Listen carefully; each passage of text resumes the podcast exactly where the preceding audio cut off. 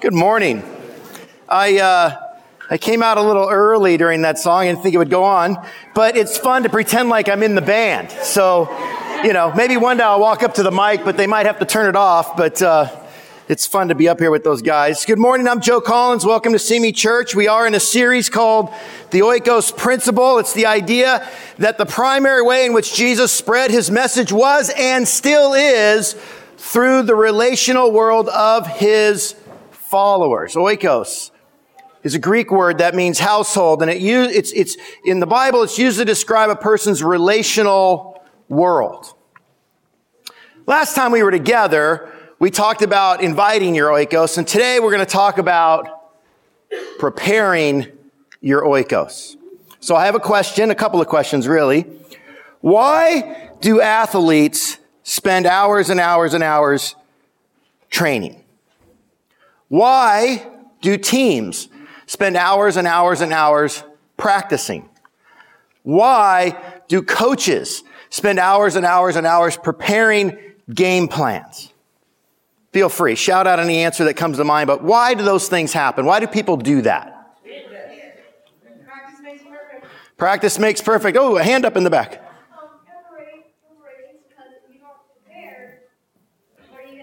What are you going to do, Daniel? I don't know. What are you going to do if you don't prepare? That's right, yes. The competition is preparing. The competition is preparing. That's a good point. That's right. I mean, yes, mine. Because that's what works. At the end of the day, teams, coaches, individual athletes, they prepare so they can win. You know, as Christians, we have something we're trying to win. It's not a competition. It's not a race, but it is people to Christ. We're trying to win our worlds to Christ. The people that we interact with on a regular basis, the people that are closest to us, we want them to know Christ. And if athletes will go to all this trouble and coaches all this trouble to prepare to win a game, how much more should we as believers prepare ourselves? To win our worlds for Christ. So today I'm starting a three part series. It's all about this concept of prepare. We're going to go through the book of First Corinthians. We're not going to go line by line or, or exact verse by verse like we did in our Mark series, our Jesus Worth Following series, but we are going to kind of go through the whole book skipping along the top, so to speak. We're not going to just skip. We'll, we'll, dig into certain things, but we won't cover every issue in the book. I'm saying, let me put it that way. And the idea is, is that we're going to use the instruction that we learned in 1 Corinthians to help prepare us, to better prepare us to win our worlds for Christ. If you've been a Christian for any length of time and you've read your Bible for any length of time, you've come to realize that 1 Corinthians is a book that has a lot of what not to do's in it. It's really a book about what not to do. The church that had been established in Corinth had gone through some real challenges and they were making a lot of mistakes. And so the apostle Paul, who founded the church, sent the letter in order to help correct some of the mistakes that they were on. But I, I don't want to look at it through the lens of what not to do. For our series today, for preparing ourselves for our oikos, I want to look at the book of First Corinthians through the lens of what we should do. Not just what he's telling us not to do, but what is he telling us to do. So if you have a Bible or a phone or you can follow along on the screen, open it up to 1 Corinthians. I'm going to say a prayer and we're going to jump right in. Father, thank you so much for bringing us together this morning. As always, thank you for the great time of worship and the time to be together as family. God, I pray now that you speak and minister to each and every one of us, that we hear your words and, and, uh, and motivate us, God, to be better for our oikos to be better for the people in our lives so that we can win as many as possible. It's in Jesus' name we pray. Amen. 1 Corinthians chapter 1, verse 1. Paul called to be an apostle of Christ Jesus by the will of God and our brother Sosthenes to the church of God in Corinth, to those sanctified in Christ Jesus and called to be his holy people, together with all those everywhere who call on the name of the Lord Jesus Christ, their Lord and ours. Grace and peace to you from God our Father and the Lord Jesus Christ. I always thank God for you because of his grace giving you in Christ Jesus. We're off to a good start in the book. If you were in the church in Corinth, you're feeling pretty good right now. Lots of words of encouragement. You know, the church in Corinth was very dear to Paul's heart. It was near and dear to him. He had established it during what we call his second missionary journey, somewhere around 52 AD. And it was the first missionary effort that he championed on his own. I want to show you a little map here. Simple map of the area. You have Jerusalem down in the bottom right hand corner. So this is the Asian continent. Syria above that. And then across the Aegean Sea, that is modern day Greece, and that would be the European continent. This is the path, as far as we can tell from, from the scriptures, that Paul took that ultimately led him to the church, to the city of Corinth. It all began after the famous Jerusalem Council. If you don't know what that is, that's okay. We'll talk about it another time. But at that council, afterwards, Paul left from Jerusalem, went to Antioch where he was kind of based. That was his sort of home based church. And after a little bit of time, he decided to go on a missionary journey. The second one he took, but this one, he decided to kind of go it on his own. He gathered a friend named Silas and they left north. They went north out of Antioch to Tarsus, to Derbe, to Lystra, Iconium, Antioch. That whole area called Galatia is modern day Turkey. They eventually made their way to that port city called Troas. They crossed the Aegean Sea, and for the very first time in history, the gospel was brought to the continent of Europe. He landed at Neapolis, and along the way, established Christian communities in all those various cities as they went throughout that part of northern Greece. They called it Macedonia at the time. Modern day, it's Greece. Eventually, he ended up in Berea where he left Timothy and Silas and he left on his own, traveled by boat to Athens. Very famous story of Paul being in Athens.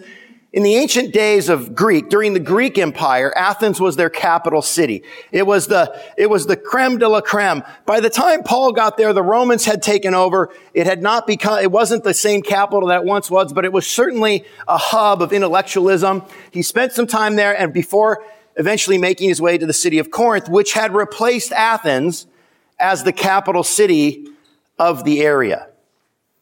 Corinth was a port city and it was very wealthy. It was very luxurious and it was very sinful. There was a lot of immorality and that kind of sin in the city of Corinth. Las Vegas has their phrase, what happens here stays here. Archaeologists have discovered that Corinth actually had a phrase. It said, to live like a Corinthian and it basically meant the same thing. The church there included some Jews, but was mainly made up of Gentiles. Those are non-Jews, people who were converted out of pagan backgrounds into the faith of, G- into, into following Jesus. And there were a number of high profile members of the church in Corinth. A guy by the name of Erastus. There is actually an archaeological dig. They have actually found evidence archaeologically of Erastus. He was known as the uh, director of public works for the city, pretty high level guy. And there is actually an inscription on a stone discovered in the ruins of, Erast- uh, of, of Corinth that say Erastus, director of public works. He was a member of the church. A couple named Priscilla and Aquila who were tent makers like Paul and they were fellow missionaries. They spent some time in the city of Corinth. And even the synagogue ruler, a guy by the name of Crispus, became a member of the Jesus community in Corinth. But most of the church was made up of everyday people, people a lot like us, just trying to make a living. Paul spent about 18 months in the city of Corinth, preaching Jesus building a Christ following community there before he eventually left, returned to Jerusalem for a short time, then to Antioch for a short time, and then he went back to, to a city called Ephesus, which you can see there on the map, where he stayed for about three years. And it was there when he was in Ephesus that he wrote this letter to the church in Corinth. After he had gotten word that there were some problems happening.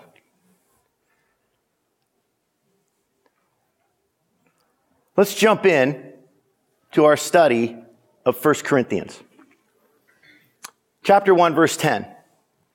I appeal to you, brothers and sisters, in the name of the Lord Jesus Christ, that all of you agree with one another in what you say, and that there be no, ob- no divisions among you, but that you be perfectly united in mind and thought. My brothers and sisters, some from Chloe's household, have informed me that there are quarrels among you. What I mean is this. One of you says, I follow Paul. Another, I follow Apollos. Another, I follow Cephas. Another, I follow Christ. Is Christ divided? Was Paul crucified for you? Were you baptized in the name of Paul? I thank God that I did not baptize any of you except Crispus, the synagogue ruler, and Gaius. So no one can say that you were baptized in my name. Okay, yeah, I did baptize the household of Stephanas, and beyond that, I don't remember if I baptized anyone else. For Christ did not send me to baptize, but to preach the gospel. Nice to know that Paul had an oikos and that he was working his oikos as leading the church. So after some encouraging words and some introductory remarks, Paul immediately jumps into one of the main issues that the church in Corinth was dealing with. And it was an issue of division. Apparently, there were groups of people in the church, factions, I don't know what you want to call it, divisions, and they were, or cliques, and they were sort of aligning themselves with different leaders in the church. Apollos, Paul, some of the Jews maybe preferred Peter, that's Cephas. And it was getting to the point to where it was becoming hurtful to the unity of the church in Corinth. Now I want to talk about unity for a minute. He uses this phrase, being perfectly united in mind and thought as a description of unity.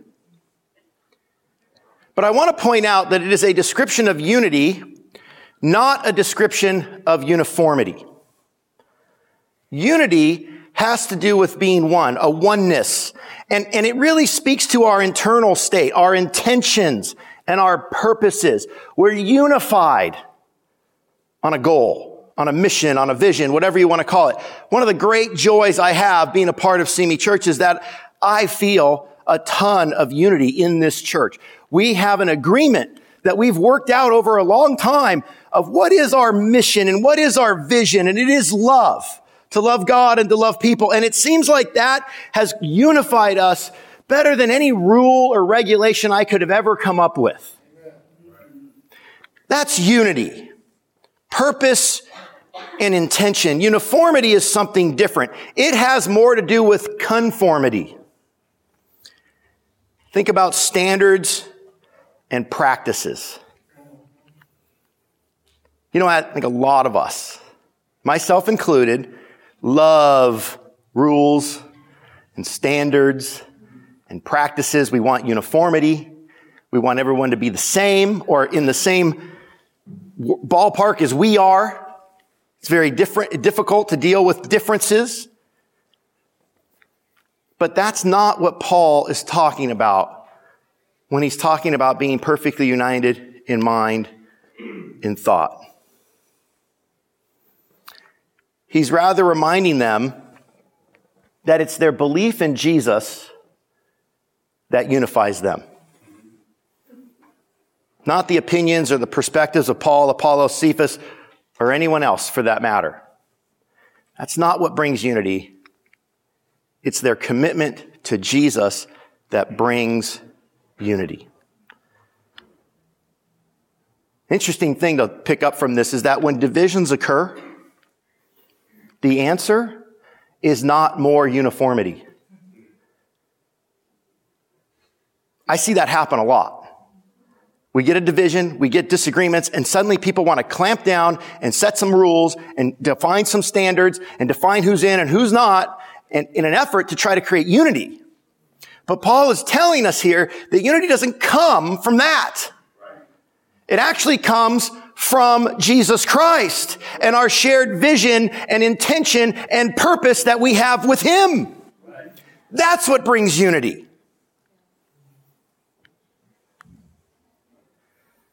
We have this phrase, in essentials, unity. That's Jesus. He's an essential. In non essentials, liberty. And in all things, love. If we want to be a unified church and if we want to continue being a unified church that sets an example for other churches to look at and for other people to see, we're going to have to agree that Jesus is Lord. And after that, we just love.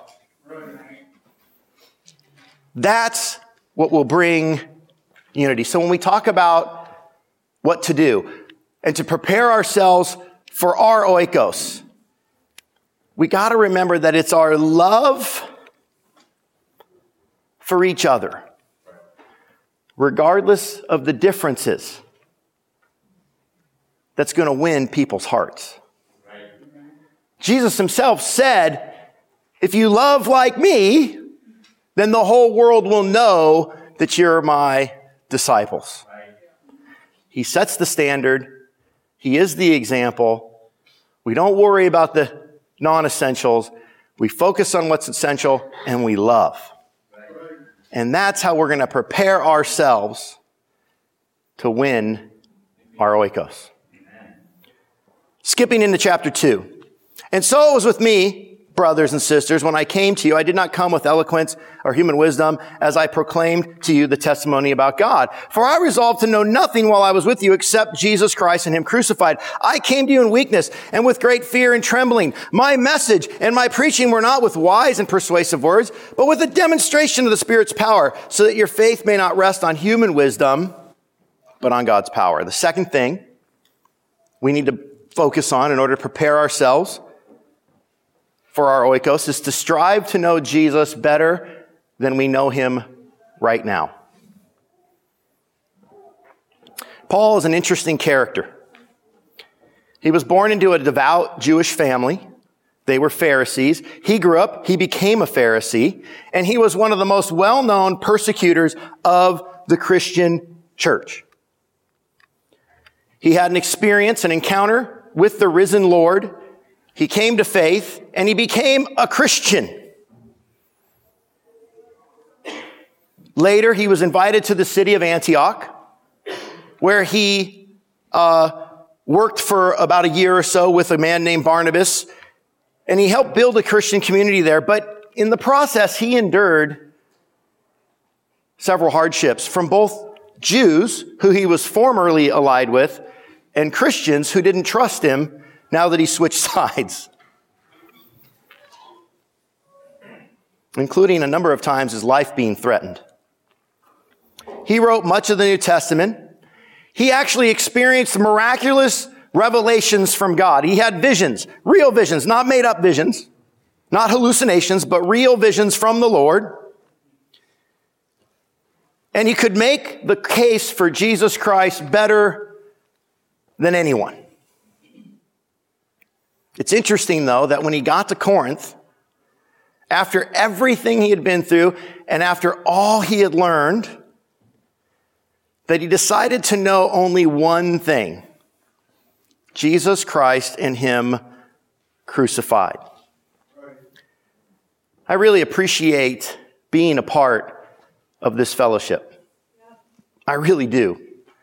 I, uh, in the past few years, have been telling people I'm as happy as I've ever been. I'm part of a fellowship that is the best fellowship I've ever been a part of, and I've been a part of great fellowships. I love all the fellowships I've been a part of, but I love being here in Simi Church. I really feel that from you. I feel a connection. I feel like I have a lot of support and a lot of trust and a lot of, uh, uh, uh, uh um, uh, you know, a belief in me. And I want you to know that I don't, I don't take that lightly. When I work on a, a message, when I deliver a Sunday sermon, on average, I'm probably at least spending 15 hours for every sermon I'm doing. And it isn't enough. And I feel like I got to do more. I'm not saying I'm great. I'm just saying I really value the trust you give me and I want to return that to you in doing the best job that I can. And I'm not even counting my own personal devotional reading or quiet times or whatever. And I'm not boasting, please understand that, but I want you to hear this point. My prayer life, my Bible study, my commitment to knowing Jesus is not a substitute for yours. You may not have full-time job in the ministry like I do, but you have time in your schedule to, to spend it knowing Jesus more or better than you do right now. And I want to challenge you. I want to encourage you. I want to cajole you into that understanding that it is imperative for you to constantly grow in your knowledge of Jesus Christ and of knowing Him and Him crucified. It's for you. It's for your benefit.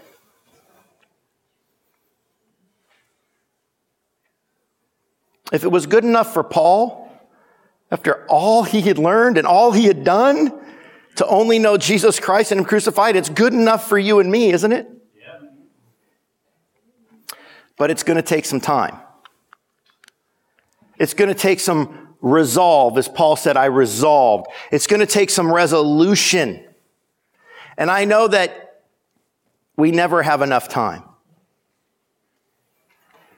But there's no substitute for your personal prayer and Bible study.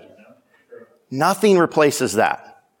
No matter how good I can preach, and I'm not saying I'm good, no matter, you can go get a better one, trust me. And you can get the best preacher in the world. And no matter how good he preaches or she preaches, it's not good enough for you. It's not a substitute for your own personal growth and prayer life in knowing Jesus Christ. So if we're going to prepare ourselves for our oikoses, oikoses, I don't exactly know how to pronounce it, oikoses. You're going to have to know Jesus better than you do right now. Chapter 3. What, after all, is Apollos? What is Paul? Only servants through whom you came to believe as the Lord has assigned to each task.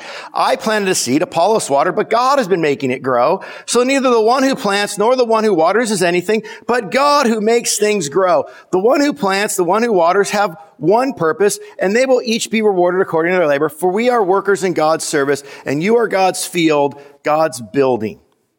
So in chapter three, Paul then describes himself as a co-worker in God's service, and he describes the church in Corinth, and really any church, as God's field or God's building. So the church in Corinth was at one time front and center in Paul's life. For 18 months, he spent there focused on that church, on building that church, on making that church into a great, strong, thriving, sustainable community for Jesus Christ. But he eventually left. He returned, as I said, to Jerusalem, then to Antioch, and then he ended up in Ephesus where he spent about three years. And it was while he was in Ephesus that someone from Chloe's household showed up from Corinth and began telling him what was going on in the church in Corinth. Now, look at the map. Corinth and Ephesus are separated by some 250 miles. But that didn't mean that Corinth left Paul's oikos. He still cared about the church that he ministered in three years before. They were still on his mind. And even though there was distance, as you can see, both those cities had ports. There was a lot of commerce that went on between the two cities. And so Paul was able to stay connected to his oikos, the Corinthian church. He was able to stay in touch with them through visitors coming back and forth, through writing letters, through sending workers there. And even in Paul's journey later on in the future, he's going to revisit Corinth at least two more times. He never let Corinth drop off of his oikos, off of his relational radar. He always kept them in his world.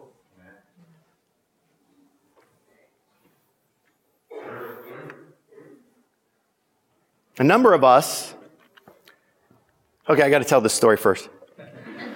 My brother in law, Pat, grew up Southern Baptist, and he has all these funny stories about the old days, growing up in church in a small town in Oklahoma. And he uh, told me that his dad used to, they used to attend a church, and every now and then the preacher would start to move away from scripture, he would take a passage and he would begin to apply it. And whenever you apply a passage, you have to know that you're, you're kind of getting into the area of opinion.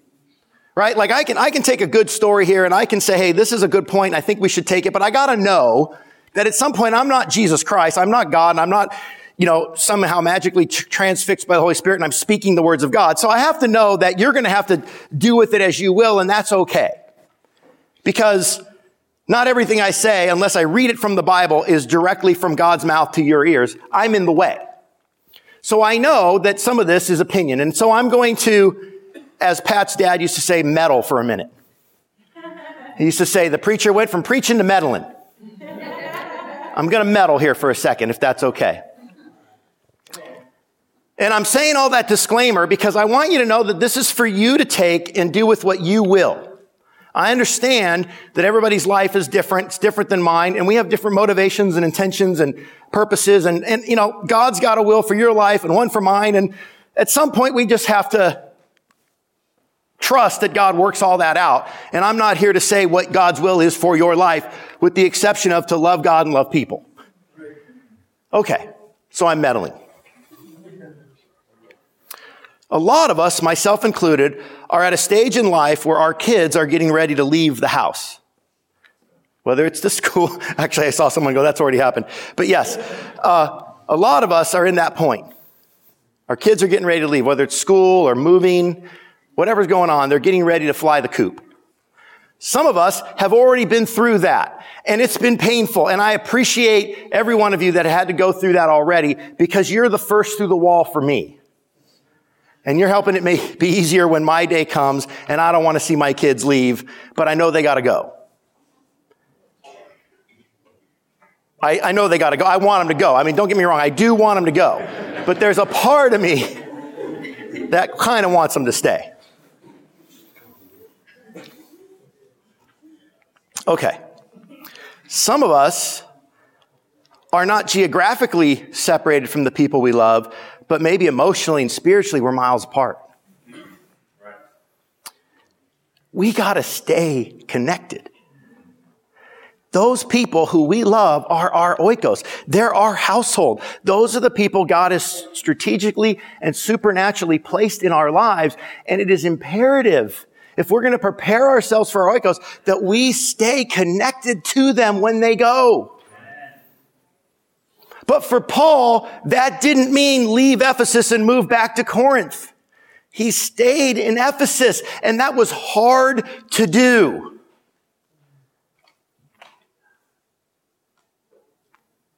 Because he believed God had a will for him in Ephesus.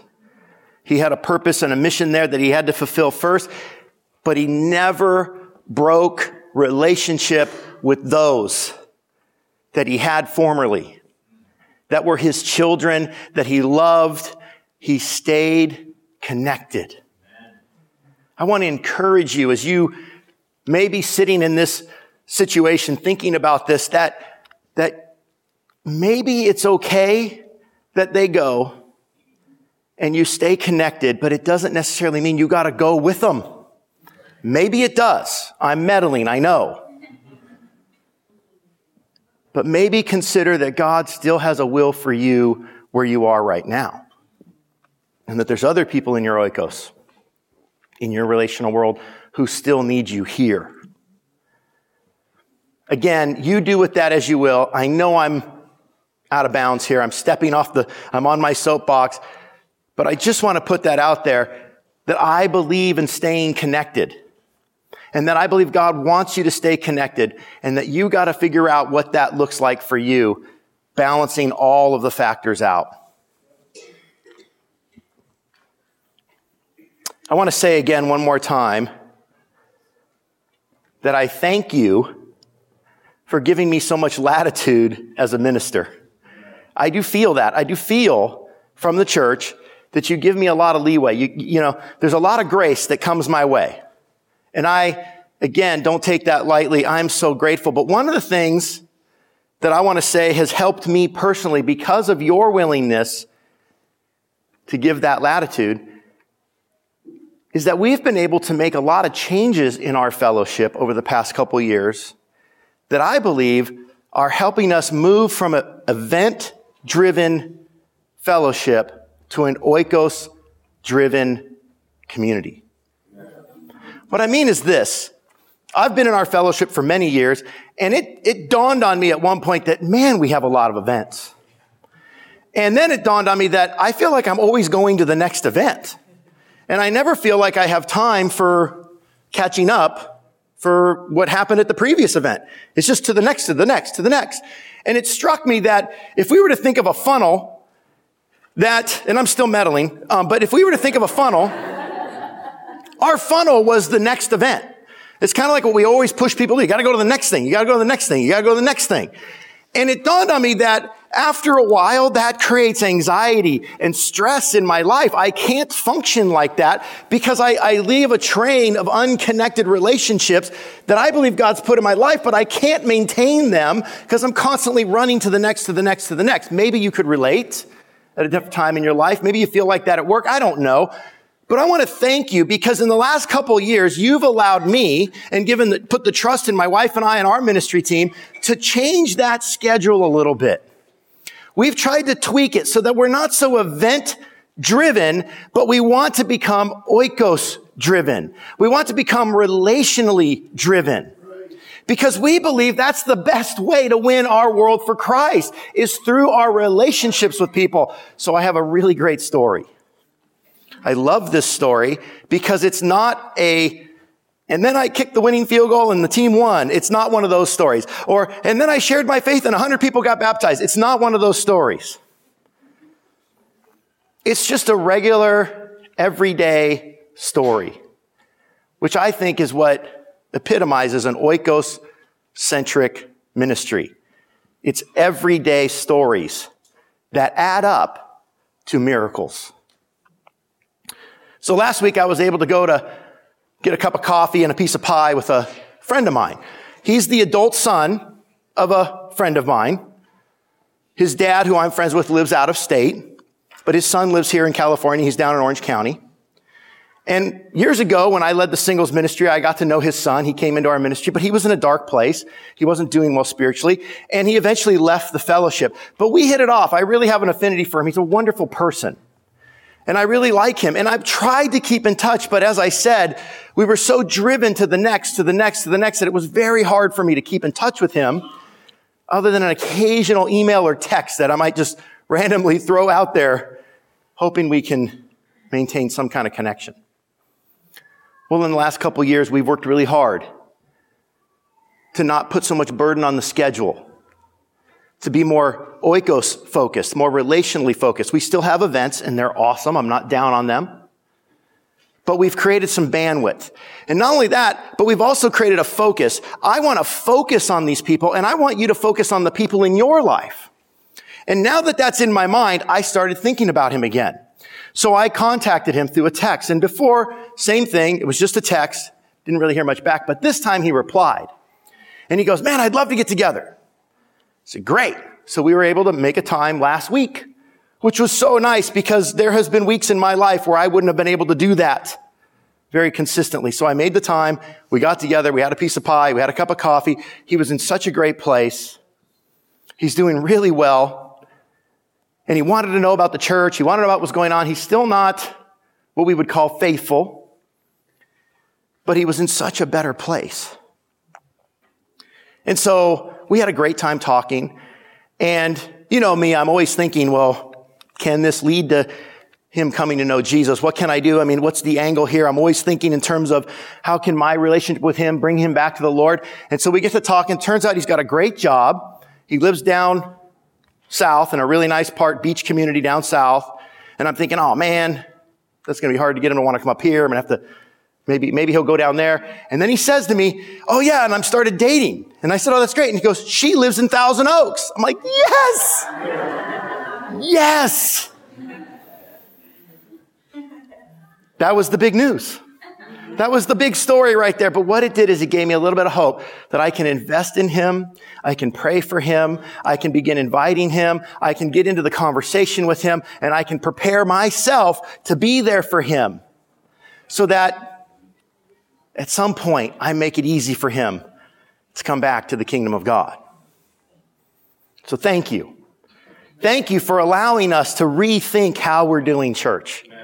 And I hope the same stories will be said by you. I hope we will hear a whole litany of stories, boring everyday stories with no big hurrah moment, but little steps along the way that lead to big hurrah moments. If you want to prepare yourself for your oikos, you're going to have to stay connected to your oikos. No matter what comes between you, you've got to stay in touch. chapter 4, verse 8. Already you have all you want. Already you've become rich. You've begun to reign, and that without us. I wish that you really had begun to reign so that we also might reign with you. For it seems to me that God has not put us apostles on display at the end of the procession, like those condemned to die in the arena, we have been made a spectacle to the whole universe, to angels as well as to human beings. We are fools for Christ, but you are so wise in Christ. We are weak, but you are so strong. We are honored. We are dishonored. To this very hour, we go hungry and thirsty. We are in rags. We are brutally treated. We are homeless. We work hard with our own hands. When we are cursed, we bless. When we are persecuted, we endure it. When we are slandered, we answer kindly when we have, we have become the scum of the earth, the garbage of the world, right up to this moment. So we're closing out what I want to say for now about Paul's letter to Corinth. We'll end here in chapter four. And if you might have guessed, the fractions that happened in the church, the factions, the cliques, they were doing more damage, not, not just damage to the church, but they were damaging people like Paul. His reputation had taken a beating. He was being mocked, criticized by a number in the church, dismissed as unimportant. And that was hard for Paul to hear. Especially since he was in Ephesus, being the scum of the earth, being homeless, being treated poorly, and here's this group of people who he loved, who he was trying to stay connected with, and they were now bad mouthing him. It was a really difficult time in Paul's life to find out what was going on in Ephesus. I mean, in Corinth while he was in Ephesus.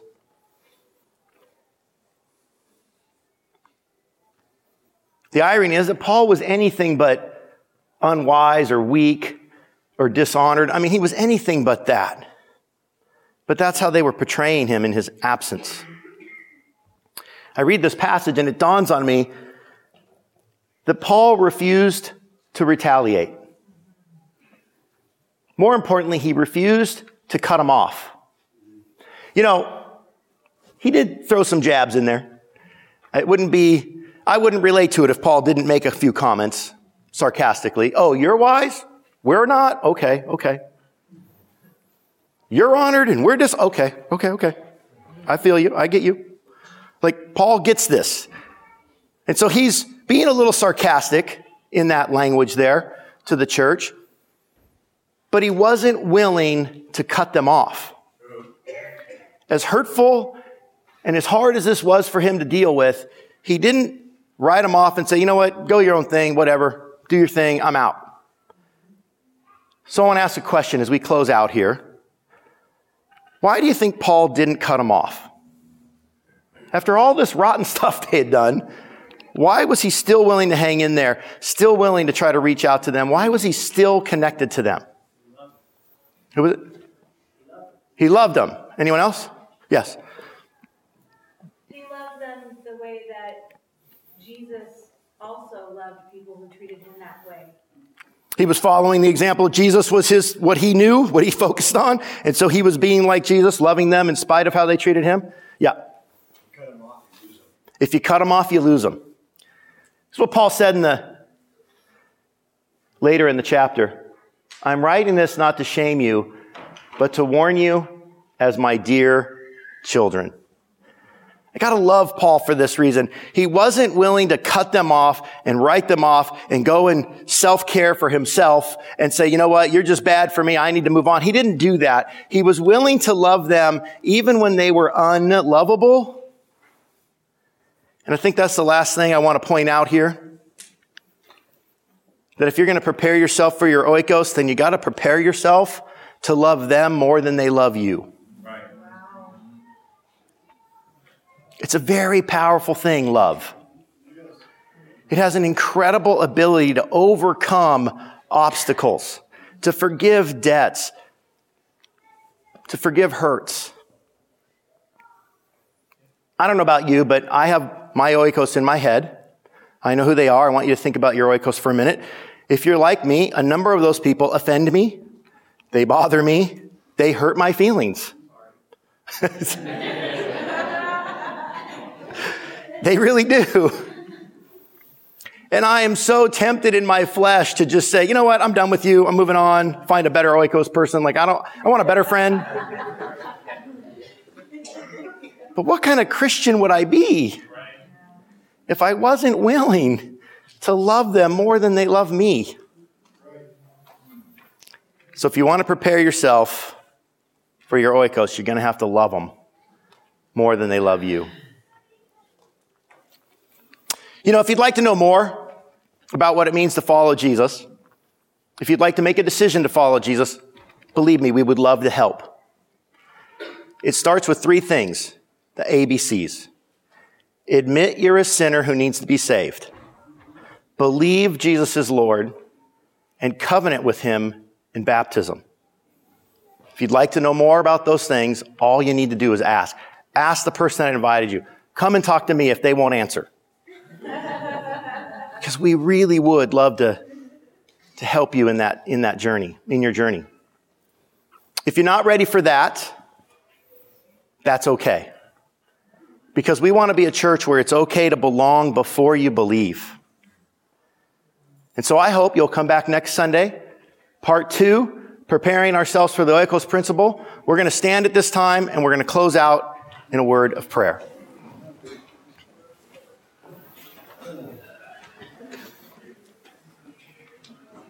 Father, it is so wonderful to be a part of a great fellowship of people who love you, who love others.